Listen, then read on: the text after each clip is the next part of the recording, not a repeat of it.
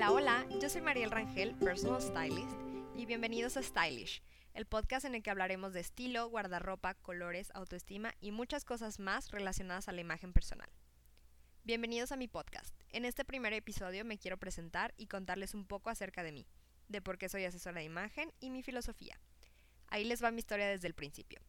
Desde que tengo memoria, la ropa y la imagen han sido parte de mí.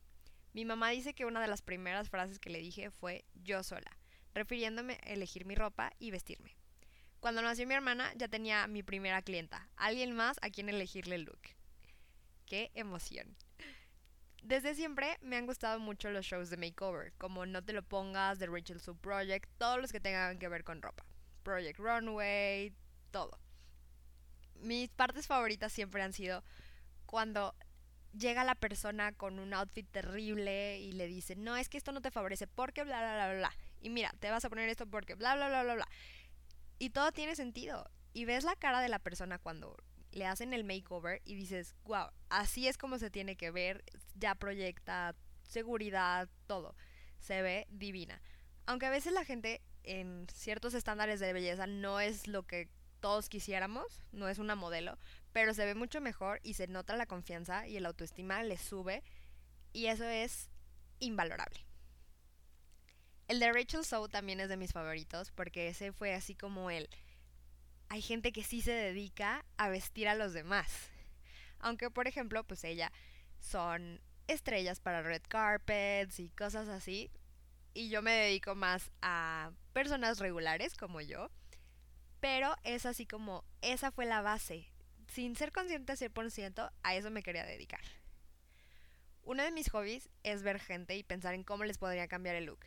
En qué no me hace sentido, qué le quitaría, qué le pondría, cómo le haría el styling general, si accesorios, si no, quítale, ponle, si cambiarle peinado, el maquillaje.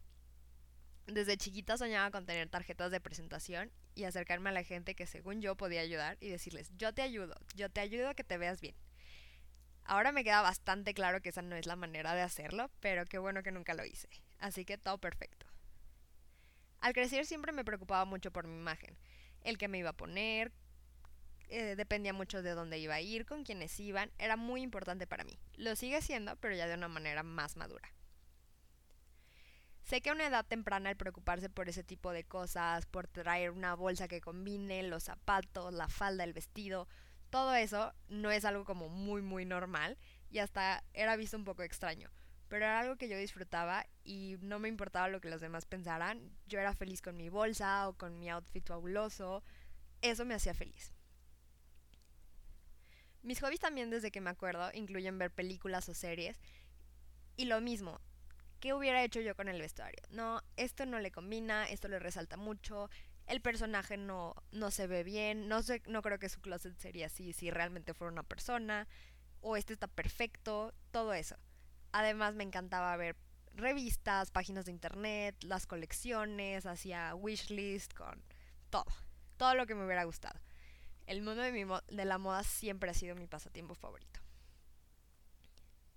Yo imaginaba que cuando creciera iba a trabajar en una revista de moda, porque Vogue, Anna Wintour, El Diablo Viste a la Moda, era así como muy obvio para mí que quería hacer eso. Antes de elegir mi carrera, formalmente, tuve una oportunidad de trabajar con un diseñador de moda aquí en mi ciudad, en Guadalajara. Trabajé en un taller de alta moda, lo acompañó una pasarela, fue todo un sueño. Esa fue la confirmación de que realmente sí quería estudiar moda. Nunca estuve más segura de eso. Llegó el tiempo de buscar escuela y realmente elegí la, la que la, en donde estudié por la carga de materias. Porque además de diseño de moda, la carrera era industria del vestido, así que tenía una parte de negocios, lo cual se me hacía muy importante, ya que yo sabía que no quería ser diseñadora, pero quería trabajar en la industria. Así que tenía cuatro años para encontrar qué era lo que realmente iba a hacer. Iban pasando los semestres, iba aprendiendo de dibujo, historia, patronaje, costura, de colecciones para dama, caballero, bebés, infantil, de todo. Seguía con la idea de que no iba a ser diseñadora, pero no encontraba todavía qué era lo que, a lo que me quería especializar. Hasta que llegó la clase de estilismo. Ahí fue cuando ya todo hizo sentido y decidí, voy a ser asesora de imagen. O trabajar en una revista, todavía no estaba descartado. Al momento de hacer las prácticas profesionales, recordé que habíamos tenido una plática con el editor de una revista local. Y dije, voy a pedir mis prácticas con él porque obviamente las quiero hacer en la revista. Y ya, de esa revista luego voy a trabajar en Vogue, nada más. Mi tiempo en la revista no fue lo que yo esperaba, pero aprendí mucho, así que las revistas ya estaban un poco descartadas para mí. Mientras todo esto sucedía, yo tenía otro trabajo, nada relacionado a la moda, pero me permitía hacer mis hobbies, estudiar, ganar un poco de dinero y obviamente de vez en cuando ayudaba a alguien con la típica pregunta de ¿qué me pongo para? Y me encantaba. Era una mini consulta, pero yo seguía enfocada en mi trabajo de godines porque era mi zona de confort. Realmente no me podía quejar de ese trabajo, era, era mi zona de confort, no podía salir de ahí, no, no tenía los pantalones de dejarlo. Lo único malo era que pues de lunes a viernes mis outfits eran aburridos, godines eran inspiradores y seguía soñando con la moda. Los fines de semana ya mejoraban muchos, pero era una persona diferente de lunes a viernes que la de sábado y domingo. Hasta que llegó la persona indicada a mi vida. Me ayudó a darme cuenta de que yo podía trabajar en lo que realmente me gustaba y que no solo era un sueño, que podía ser mi realidad. Pero pues tenía que dejar mi zona de confort atrás y trabajar mucho para lograrlo. Así que eso fue lo que hice tomé cursos de especializaciones, leí todos los libros del tema, tuve mentores, clases, escuelas en diferentes países por Zoom, bendita tecnología y la posibilidad de viajar gracias a mi familia. En fin, todo lo que estaba a mi alcance lo hice. Ya con toda esta información recopilada, teorías, metodologías, no simplemente podía copiarla de alguien más.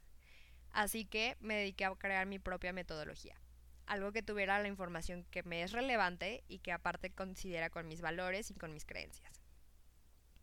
Pasó el tiempo en lo que llegaba a la meta de decidir esto, así, ya, esta va a ser mi metodología.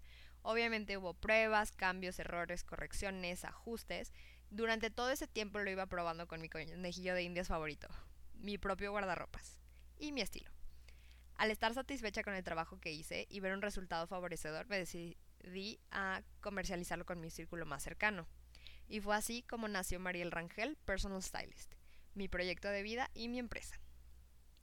El manifiesto que me rige es ayudamos a las mujeres a mejorar su imagen personal, al mismo tiempo que aumentan su autoestima y confianza en sí misma, proyectando su belleza y fuerza interior.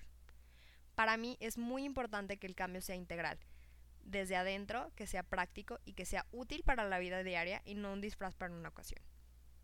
Creo que la belleza interior puede y debe ser proyectada en el exterior, en el estilo en todas las tallas y con cualquier presupuesto, que sea amable con el medio ambiente y nuestro bolsillo. Si de algo que los platiqué el día de hoy les hace sentido y quieren saber un poco más, no dejen de escuchar este podcast semanal y escríbanme en mis redes sociales que están en la descripción del episodio. Muchísimas gracias por su atención y recuerden, el estilo no se compra, se cree. María